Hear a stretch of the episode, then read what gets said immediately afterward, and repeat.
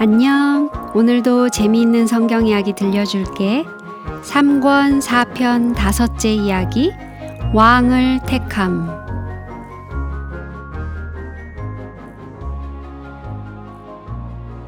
만일 여러분이 왕이 될 사람을 찾아내라는 요구를 받았다면 어떻게 하겠어요?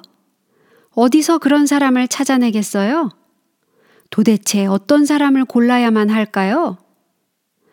바로 이것이 사무엘에게 주어진 문제였어요.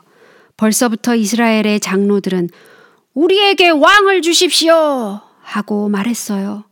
이제 사람을 찾는 일이 문제였어요. 그는 온 나라를 여행하는 중에 만나본 적이 있었던 훌륭한 젊은이들을 모두 생각해 보았어요. 길갈의 집회에서 본 적이 있는 크고 건장하게 생긴 사람을 생각해 보았지만 썩 마음에 들지가 않았어요. 그가 방문했던 베델의 젊은이가 생각났지만 그는 왕이 될 만큼 강한 사람이 아니었어요.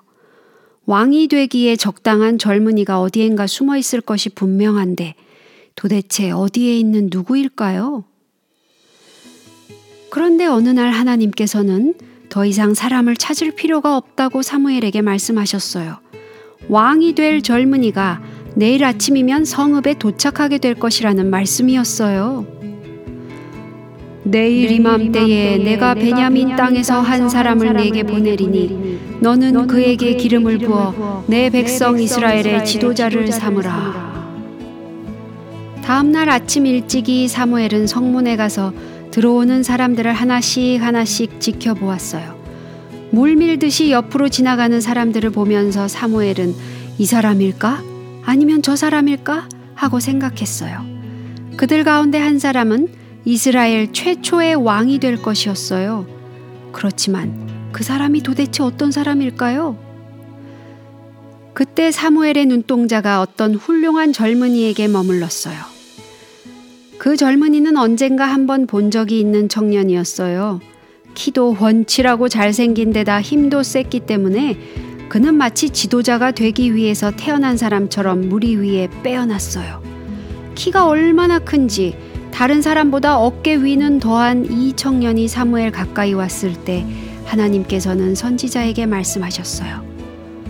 보라, 이는 내가 네게 말한 사람이니 이가 내 백성을 통치하리라. 물론 사울이라는 이 청년은 그 일에 대해서는 아무것도 모르고 있었어요. 사실 그는 사무엘을 한 번도 본 적이 없었어요. 3일 동안 줄곧 아버지의 잃어버린 나귀를 찾으러 다녔기 때문에 그의 마음은 온통 나귀 생각뿐이었어요. 그의 종이 성에 사는 선지자에게 물어보면 나귀를 찾을 수 있을 거라고 했기 때문에 성에 찾아온 것이었어요. 이 성에 선지자께서 계십니까? 하고 사울이 물었어요. 내가 선지자니라. 사흘 전에 잃은 내 암나귀들을 염려하지 말라. 찾았느니라. 사무엘이 말했어요. 이 사람이 어떻게 우리 아버지의 나귀에 대해서 이렇게 잘하는 것일까? 사울은 몹시 궁금했어요. 그가 어떻게 나귀를 찾고 있었다는 소문을 들었을까요? 왜냐하면 그 당시에는 전보나 전화가 없었거든요. 그러자 사무엘은 사울과 그의 종을 자기 집으로 초대했어요. 그들이 손님방으로 들어가 보니 30명의 사람들이 와 있었어요. 그런데 놀랍게도 사무엘은 사울과 그 종을 제일 높은 자리에 앉히는 것이었어요. 사울은 깜짝 놀랐어요. 사무엘은 요리하는 사람들에게 이 때를 위하여 특별히 준비한 음식을 가져오게 하고 그 음식을 그의 앞에 차려놓았을 때 사울은 더욱더 놀라고 말았어요.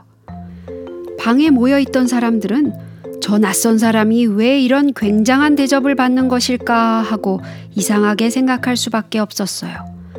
아마도 어떤 사람들은 그가 이곳에 방금 왔거나 그가 사무엘과 무슨 관계가 있거나 아니면 그가 몸집이 큰 사람이라 음식을 더 많이 필요하니까 그런가 보다 하고 생각했을 거예요. 그러나 사무엘은 아무 말이 없었어요. 그저 그들 마음대로 생각하도록 두었어요. 언젠가는 그들도 알게 될 것이니까요. 그날 저녁 늦게까지 사무엘과 사울은 별들이 보이는 평평한 지붕 위에서 여러 가지 이야기를 나누었어요. 그리고 나서 그들은 잠자리에 들었어요. 다음날 아침 선지자는 사울과 그의 종을 떠나보내기 위하여 성읍 끝까지 걸어갔어요. 거기서 그는 사울에게 조용히 말했어요. 사환으로 우리를 앞서게 하라. 종은 시키는 대로 했어요. 사무엘은 작은 기름병을 꺼내서 뚜껑을 열고서 사울의 머리에 부었어요. 그리고 그에게 입을 맞추면서 여호와의 백성을 다스리는 지도자가 되기 위하여 이제 그는 기름 부음을 받은 것이라고 말했어요. 그 순간 사울에게 어떤 일이 일어난 거예요. 그가 사무엘 곁을 떠나려고 몸을 돌이킬 때에 하나님께서 새 마음을 그에게 주신 것이었어요. 그것은 그의 모든 생각과 계획이 바뀌었다는 뜻이에요. 사울은 지금까지는 자기 자신만 생각해 왔지만 이제부터는 자기 민족과 하나님을 위하여 무엇을 해야 할 것인가를 생각하기 시작한 것이었어요. 사무엘은 라헬의 묘지에 이르면 아버지의 나귀를 찾았다는 말을 전하러 오는 두 사람을 만날 것이라고 그에게 말했어요. 그리고 다볼 평지에서 또 세 사람을 만날 것인데 한 사람은 새끼 염소 세 마리를 끌고 한 사람은 떡 세 덩이를 들고 또 한 사람은 포도주 한 병을 들었을 것이라고 말했어요. 그들은 사울에게 떡 두 덩이를 줄 것이었어요. 그런 후에 그가 하나님의 산에 이르면 노래하고 예언하며 오는 선지자들의 무리를 만날 것인데 사울도 그들과 함께 예언할 것이라고 말했어요. 모든 것은 사무엘이 말한 대로 틀림없이 들어맞았어요. 그 일 때문에 사울은 선지자의 말이 진실하다는 것을 믿게 되었어요. 며칠 후 사울은 미스바로 갔어요. 수많은 사람들이 그곳에 모여 있었어요. 사울은 사무엘이 이번 기회에 그를 왕으로 내세워 보이려는 줄 알고 겁을 먹기 시작했어요. 그는 얼른 행구 속에 몸을 숨겼어요. 사울은 숨어 있는 곳에서도 사무엘의 음성을 들을 수 있었어요. 사무엘은 백성들에게 하나님께서 애굽에서 그들을 이끌어내신 후에 행하신 모든 일들을 생각나도록 말하고 있었어요. 그때 사울은 새 왕이 속해 있는 지파를 찾아내기 위하여 제비 뽑는 소리를 들었어요. 사울은 유다 지파나 시므온 지파가 뽑힐 것이라고 생각했어요. 그리고 그렇게 되기를 바랐어요. 그렇게 되기만 하면 더 이상 숨어 있을 필요도 없었어요. 그런데 일은 그렇게 되지 않았어요. 베냐민 지파가 뽑힌 것이었어요. 바로 그가 속한 지파였어요. 베냐민 지파의 가족 가운데서 제비를 뽑았을 때 기스의 가족이 뽑혔어요. 마침내 그의 이름이 불리워졌어요.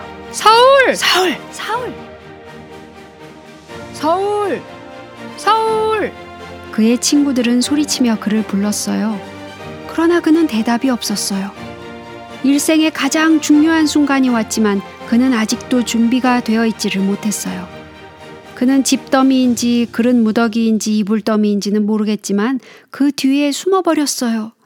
친구들은 사울! 사방으로 사울! 그를 찾아다녔어요. 마침내 그들은 몰래 숨어 있는 사울을 찾아냈어요. 사울은 들떠 있는 무리에게 끌려서 사무엘 앞에 섰어요. 너희는 여호와의 택하신 자를 보느냐?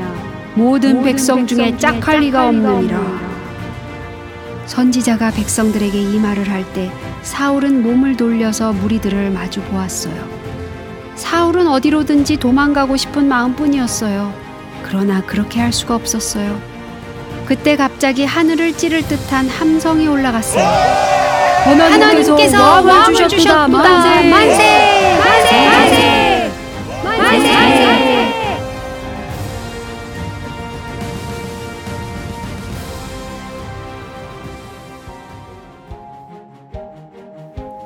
이야기는 여기까지야. 다음에 또 재미있는 성경 이야기 들려줄게. 안녕.